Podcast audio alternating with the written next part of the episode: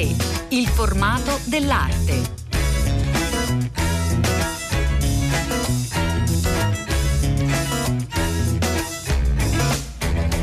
Buongiorno, buongiorno, a tutte le ascoltatrici e tutti gli ascoltatori da Elena del Drago, bentornati all'ascolto di A3, una nuova eh, mostra che vi porta a Parma, che è capitale italiana della cultura 2020 e 2021 e lo facciamo in particolare per una mostra intitolata Design, punto esclamativo, oggetti, processi ed esperienze in eh, due sedi a Parma, l'abbazia di Valserena e Palazzo eh, Pigorini, eh, due sedi che ci consentono di entrare appunto negli oggetti, nei processi delle esperienze del design in i, italiano eh, grazie a questi archivi straordinari dell'OXAC, eh, del Centro Studi Archivio eh, della Comunicazione di Parma, dell'Università di Parma. Noi siamo con Francesca Zanella che intanto saluto, buongiorno, benvenuta. Grazie, buongiorno. Eh, che insieme a Valentina Rossi ha eh, co-curato dunque questa doppia esposizione. Prima di entrare in mostra, Francesca Zanella, le vorrei chiedere un po' l'origine di questo eh, patrimonio legato al design dello XAC. Lo XAC eh, è, è un centro dell'Università di Parma che è stato eh, ideato, creato e condotto per molti anni da Arturo Carlo mm. Quintavalle.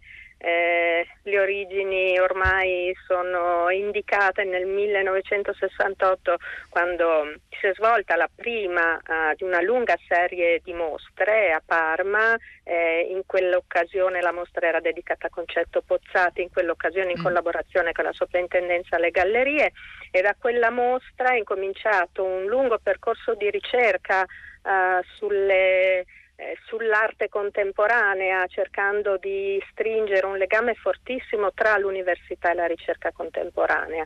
Eh, quindi si è iniziato con mostre che sono state intese anche come momento di eh, creazione e di fondazione di una collezione universitaria, eh, erano mostre di artisti eh, emergenti allora, eh, artisti italiani emergenti allora e poi però il, mm, il, progetto si è ampliato immediatamente, si è strutturato con questa idea di creare un archivio delle forme espressive e della comunicazione contemporanea, quindi ehm, rompendo tutti quegli steccati fra i generi, fra la cultura alta e la cultura bassa, eh, fra arte e fotografia, eh, tutto il sistema della comunicazione, ma quindi anche il progetto e quindi anche la moda. Eh, sulla questo, scia del 68. Eh, esattamente, mm. sulla scia del 68 e sulla scia del grande dibattito che si stava sì. svolgendo a livello nazionale e internazionale sul ruolo dei musei.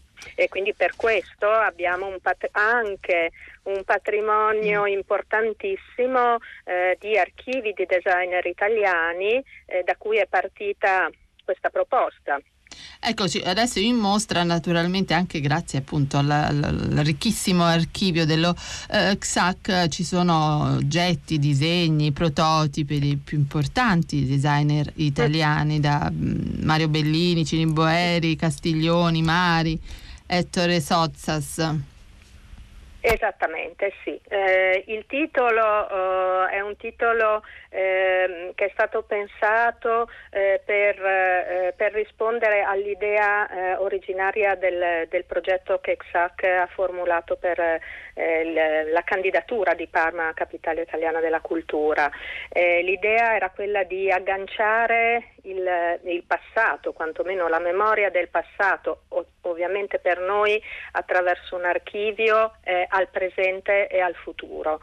Eh, e quindi eh, nonostante il percorso sia costruito eh, attraverso approfondimenti monografici, quindi su Munari, Castiglione, Archizum, come, come ha detto Sambonè, Bellini, mm. però eh, questi, questi, affondi creati soprattutto attraverso il progetto, eh, e questa è stata un'altra scelta importante per restare fedeli al progetto di XAC, questi affondi però sono oh, pensati per stimolare una riflessione, eh, una riflessione e quindi anche per innescare eh, nuove idee eh, per interpretare la nostra uh, realtà contemporanea. Ecco, avete articolato il percorso uh, su tre parole chiave, eh, esatto. oggetto, processo ed esperienza. Dunque eh, si comincia proprio dalla dimensione più funzionale del progetto.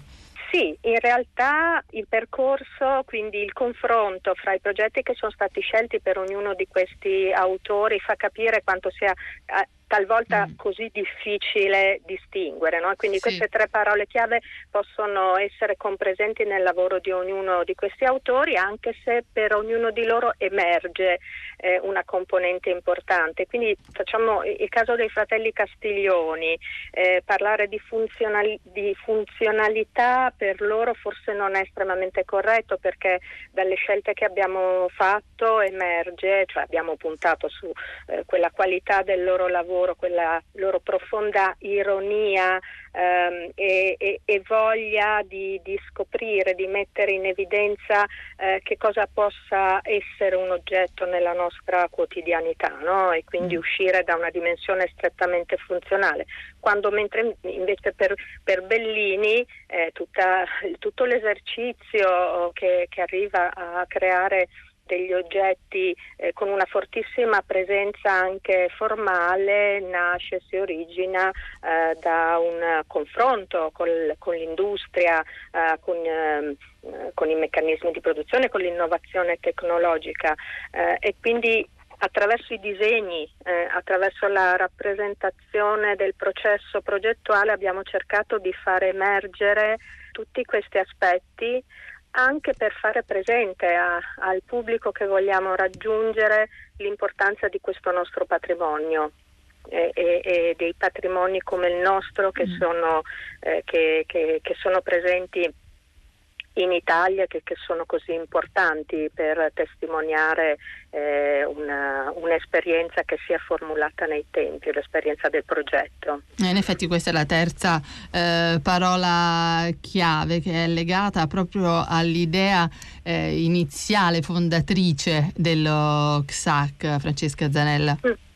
Sì, l'idea su cui si è fondata la creazione di quello che allora era stato chiamato il Dipartimento Progetto, era esattamente quello di salvaguardare un patrimonio che in quegli anni 70, eh, perché eh, il tutto ha incominciato ad essere messo in atto e ad essere anche eh, affrontato teoricamente, quindi alla fine degli anni 70 c'era un, un patrimonio eh, di archivi di progettisti italiani non solo designer, eh, grafici e architetti, che incominciava ad essere a rischio. E sappiamo quanto eh, questo patrimonio eh, sia oneroso nel senso che sia eh, un patrimonio delicato, fragile, che richiede anche delle professionalità eh, per riuscire a conservarlo, a valorizzarlo e a renderlo ancora oggi leggibile eh, ed importante. E quindi grazie all'inizio della raccolta di archivi di mm. architetti e designer, oggi noi possiamo raccontare, ad esempio, storie di oggetti che erano state pensate e non sono mai stati realizzati mm. eh, e, e, capire anche le ragioni di alcune scelte e anche così ricostruire un po' di storia della nostra industria italiana. Alcuni, insomma, eh, le sembra sensato che non siano stati poi prodotti.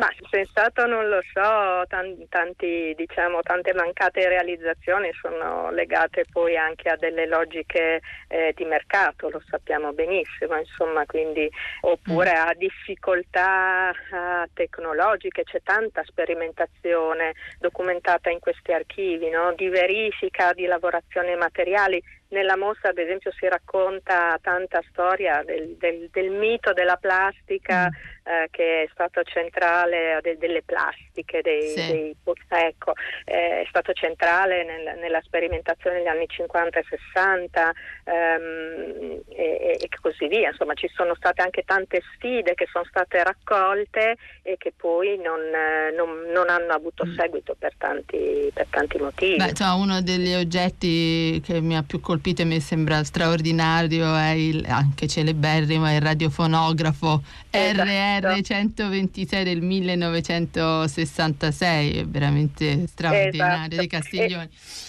e quello ad esempio è un esempio anche di continuità, no? quindi mm. questi mm. oggetti che ormai fanno parte del nostro paesaggio quotidiano, eh, di cui magari le generazioni più giovani hanno perso oh, la, la, memoria della storia, che continuano ad essere prodotte no? e quindi ci sono queste icone del design italiano eh, che hanno una storia e che continuano ad avere un, valore, un significato eh, importante.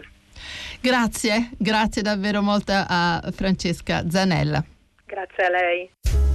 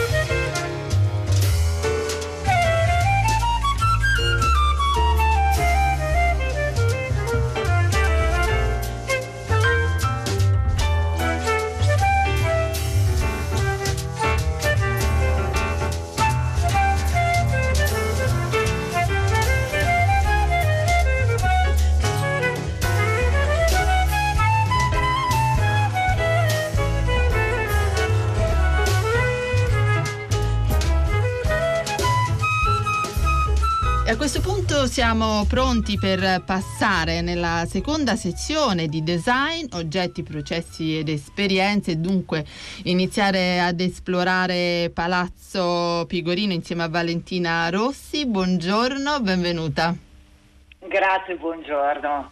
Dunque, dicevamo una prima sezione più storica, no? un po' più eh, legata soprattutto alla collezione, la seconda molto sperimentale con anche dei eh, vestiti opera d'arte di un'artista contemporanea come eh, Sissi. Ci inizia a raccontare Valentina Rossi. La seconda sezione si intitola appunto Corpi e processi e mette in mostra Sissi in relazione con alcune figure molto importanti della sezione moda dell'archivio SAC, che sono appunto Cinzia Ruggeri, Crizia Brunetta e l'Atelier Farari. Per questa particolare sezione abbiamo cercato di lavorare appunto sull'idea di manualità e un po' il fil rouge che lega insieme tutte le opere è proprio il ritorno eh, all'abile saper fare, saper fare quindi anche del fare artigianale che contribuisce proprio al nostro patrimonio culturale italiano. Quindi in mostra ci sono eh, una serie di abiti e gli abiti dal nostro punto di vista restituiscono quindi eh, una sorta di stratificazione di memoria culturale molto complessa perché c'è una memoria per la storia dell'arte, la memoria della moda, la memoria dello spettacolo e del costume e tutto questo viene in un certo senso restituito in questa mostra. In particolare noi abbiamo invitato Fissi all'incirca un anno fa per relazionarsi con il, il patrimonio dell'Oxac. Lei ovviamente ha visto anche tutto il suo fare artistico che si eh, lega molto anche alle, al sapere cucire e indossare degli abiti, ad esporre allo stesso tempo, si è diretta appunto all'archivio moda. Lì ha studiato in modo approfondito tre fondi che sono quelli dedicati a Cinzia Ruggeri, Cristo e Brunetta e grazie a delle eh, realtà aziendali della zona, eh, che sono appunto Equipage, Maleficio Nuova Essere e Parma Moda, ha prodotto tre abiti scultura in relazione appunto a questi tre fondi. I tre abiti si chiamano tuta linguale, eh, cappotto biomorfo e abito antelamato. Eh, titoli, titoli, straordinari, Valentina Rossi. esatto. ce, ce, ce, ne descriva almeno uno, eh, potuti, potuto vedere eh, nelle fotografie, veramente straordinario questo abito antelamato, è veramente una scultura, insomma ce la Esatto, la esatto, lei li definisce appunto abiti scultura. L'abito antelamato principalmente è un vestito che nasce dall'archivio di Crizia e Crizia è una stilista che ha sempre stretto un rapporto molto serrato tra le varie discipline, tra cui appunto l'arte, l'architettura e la moda. Lei stessa appunto fa dei, dei figurini, dei prototipi dedicati ai Kreiselbeer di Guggenheim di New York. Sì, si parte da, da, da questi figurini per progettare il proprio abito, ma non si ferma diciamo, a questo serbatoio eh, di immagini, ma eh, come la stessa Crizia si riferiva alla storia dell'arte, alla storia del, dell'architettura, lo fa anche Sissi prendendo in analisi una scultura molto importante che è nella nostra città, che è la demolizione della croce di Benedetto Antellami che viene appunto conservata alla cattedrale di Parma. Quindi in un certo senso con l'innesto eh, di, queste, di, queste, suggestioni Crizia, eh, grazie anche alle, alle, alle, appunto al saper fare artigiano delle aziende che ci hanno sostenuto, crea appunto l'abito antenamato e anche le altre due opere in mostra. È anche un modo, Valentina Rossi, per tenere vivo lo straordinario patrimonio de- legato alla storia del design eh, conservato all'Oxac. Sì, sì, esattamente. La nostra idea era appunto quella di eh, chiamare eh, degli artisti di arte contemporanea in modo che potessero lavorare direttamente sul materiale che molte volte insomma viene, mm. non è così accessibile ecco. e in questo modo eh, è stato anche possibile produrre proprio delle opere eh, totalmente inedite che attingono direttamente dal materiale conservato in archivio questo è molto importante è anche interessante mettere al centro della storia del design in un luogo appunto simbolico eh, come l'archivio conservato a Parma la moda perché eh, effettivamente è parte integrante delle eh, arti in maniera eh, appunto senza distinzione di categorie alto, basso, elitario, pop, eh, Valentina Rossi. Certo, assolutamente. Tra l'altro la moda è un archivio veramente molto, molto ricco, molto ampio nato in, eh, diciamo, intorno agli anni 90, diciamo, in una fase successiva dell'Oxat che è stato fondato appunto nel 68 e vede veramente tantissimi protagonisti eh, tra cui le sorelle Fontana per poi passare al Pretaporte con eh, Walter Albini tutti i grandi protagonisti anche del Made in Italy tra cui Giorgio Armani, eh, Moschino, appunto eh, Crizia e insomma tanti, Gianni Versace insomma. Quindi comunque è veramente un patrimonio enorme e ci fa piacere appunto aver chiamato un artista come Sissi, così attenta anche al, al linguaggio della moda. Eh, per appunto restituire una, una sorta di progettualità diversa anche. Grazie, grazie davvero molte a Valentina Rossi che ci ha fatto visitare la seconda sezione di questa straordinaria mostra a Parma. Grazie. Grazie a voi, a presto. Pagine d'arte.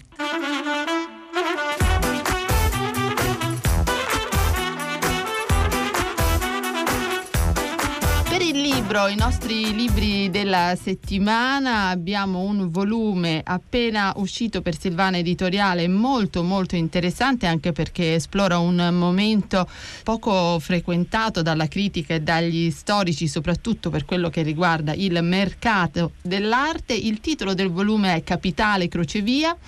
Il mercato dell'arte nella Roma Sabauda è a cura di Andrea Bacchi e Giovanna Capitelli che è con noi. Buongiorno, benvenuta. Buongiorno a voi. Giovanna Capitelli che insegna all'Università a Roma eh, 3 e dicevamo in effetti eh, questa Roma Sabauda è una, eh, una Roma, una città ancora poco esplorata, soprattutto dal punto di vista del mercato dell'arte. La storiografia ha avuto a lungo un problema con eh, due argomenti insieme. Da un lato il mondo postunitario che è sempre eh, un, un humus, un luogo di riflessione eh, così tenuto da parte. Mm. Ci piace molto di più la modernità, ci piace più il modernismo e questa è ancora una stagione eh, umbratile direi. E dall'altra sicuramente il mercato dell'arte è un vero e proprio problema per la storiografia perché è un mondo opaco eh, sul quale non abbiamo tantissimi strumenti di lavoro, e poi c'è la questione dell'unità d'Italia e della partenza di tante opere eh, mm. proprio da questa Roma postunitaria nel mondo. Ecco Giovanna Capitelli, questo però avviene soprattutto, è un problema specificatamente italiano, nel senso che poi eh, in Francia, in Inghilterra, questo sguardo al mercato così eh, diffidente eh, effettivamente non c'è. No, no, il nostro eh, diciamo, il mercato dell'arte italiana è un mercato prevalentemente estrattivo, e mentre nelle altre nazioni, basti pensare appunto ai casi che lei ha menzionato, eh, si acquista, no? si costruiscono i musei sull'acquisto eh, da fuori.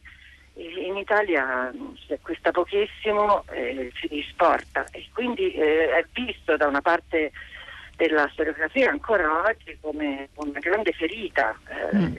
Invece noi quello che abbiamo fatto con, appunto, con gli autori di questo libro, in particolare con, con un convegno che è stato dalla Fondazione Zeri, abbiamo cercato di, di, lavorare su questo tema dal punto di vista scientifico, ricostruendo le storie, eh, analizzando le modalità in cui questo mercato si afferma nella città e ragionando anche questo con una grande produzione di cultura e quindi ci sembra di averlo fatto, sono 11 saggi eh, che, che, esplorano questo argomento da tutti i punti di vista, sui mercanti d'arte, in particolare si lavora su Attilio Simonetti, un, pers- un Ecco, questo poi... è proprio molto interessante eh, da eh, scoprire perché effettivamente nel vostro libro eh, non mancano le storie, gli aneddoti intorno a questi personaggi forse ancora poco conosciuti, sempre per fare i soliti paragoni rispetto a galleristi francesi assolutamente incensati, studiati, pubblicatissimi.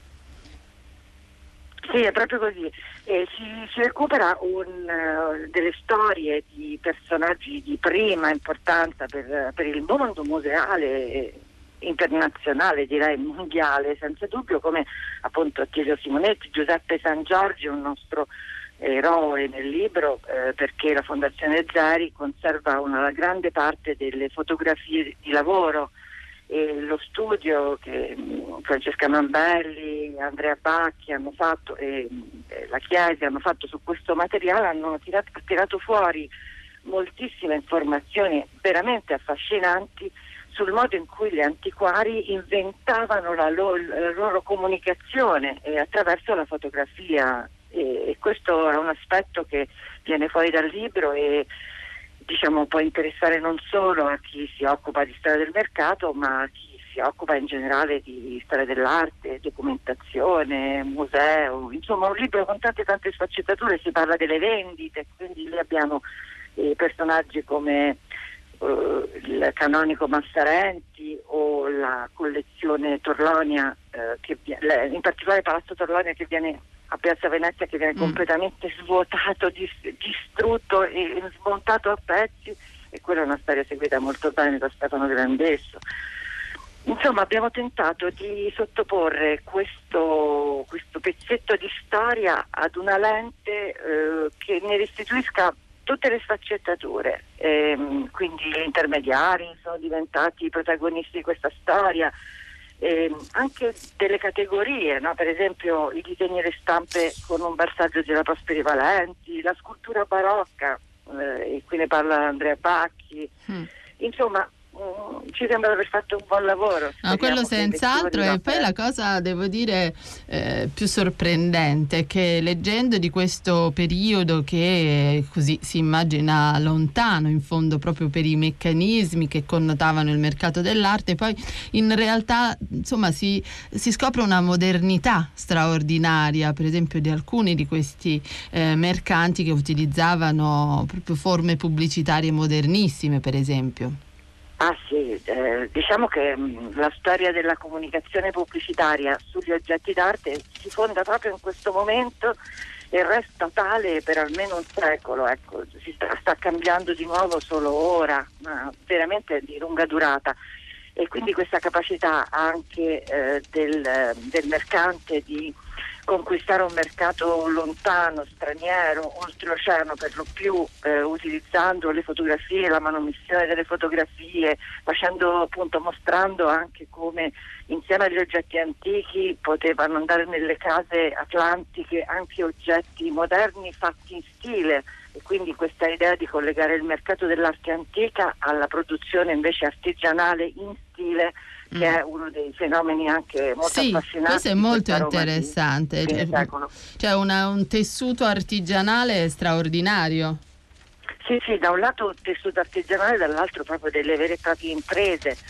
Eh, per cui una volta trovato il mercato del, dei nuovi ricchi del mondo, in particolare statunitense, ma non solo, eh, si producevano dei servizi che andavano sia eh, nella costruzione di raccolte vere e proprie, ma anche nella realizzazione di arredi in stile appunto, in, questi, in stile rinascimentale per lo più, il rinascimento alla fine dell'Ottocento veniva considerato proprio lo stile per eccellenza e quindi partivano da Roma camini, eh, decorazioni mm. delle stanze, stucchi, tutto eh, diciamo costruito preta portè. Mm. E partivano appunto, questo l'ha studiato la Virginia Napoleone in un modo molto bello, partivano queste casse numerate che avevano anche loro dei colori per essere poi riallestite senza problemi da chi era lontano e tutto questo creava un sistema mercantile di grandissima importanza che, cer- che per certi versi fa resistere questi antiquari quando eh, intorno al 1909 delle leggi eh, diciamo molto più eh, ostruttive nei confronti del mercato frenano eh, questo processo di esportazione di oggetti insomma, veramente molto ampio e a quel punto gli antiquari sanno come rivendersi e sanno come continuare a fare il, proprio mestiere. Insomma, è una storia molto affascinante. Sì, molto affascinante anche appunto le biografie di, questi, di alcuni mercanti, ce ne sono due in particolare no? che spiccano Giovanna sì. Capitelli, sono noi, Simonetti noi, e San Giorgi. Sì. E la cosa straordinaria è che questi mercanti inventano anche delle modalità di nobilitazione delle loro figure, quindi prendono in affitto palazzi a viti, appunto antichi, basti pensare a Simonetti, il palazzo Altems. Sì appunto, oggi la sede del Museo Archeologico Nazionale. Sì. Giuseppe San Giorgi era eh, sua, mm, il suo grande negozio era al piano nobile Palazzo del, Borghese. Eh, mm. di Palazzo Borghese, era stato svuotato proprio nel 93 dalle opere che erano andate alla Villa Borghese, erano diventate di proprietà dello Stato, quindi anche questo modo di prendere spazi che erano in qualche modo già nobilitati, no? la collezione borghese e l'antiquario allora poi scrivono anche le proprie vite e quindi in qualche modo si narrano e anche questo, questo processo è un processo tipicamente post-unitario, no? basti pensare alle memorie di Luigi Settembrini, quanto erano stati da modello per l'uomo risorgimentale. Beh, il mercante d'arte racconta se stesso e così c'è un'altra figura che nel nostro libro compare meno ma è straordinaria che è quella di Alessandro Castellani, mm. che oltre a queste cose è anche il patriota cioè anche il patriota, quello che ha combattuto, torna a Roma dopo il 70, e si è fatto anche la galera, è stato a Parigi, a Napoli, ha, ha avuto a che fare con Napoleone III e ha venduto a lui i gioielli in stile etrusco e poi arriva a Roma e diventa il grandissimo antiquario. Eh, veramente delle storie straordinarie, un libro ricchissimo. Noi ringraziamo Giovanna Capitelli che ha curato insieme ad Andrea Bacchi Capitale e Crocevia il mercato del, dell'arte nella Roma Sabauda per Silvana Editoriale. Grazie, grazie ancora. Grazie a lei, grazie di cuore. Fragments of memory, fragments of time,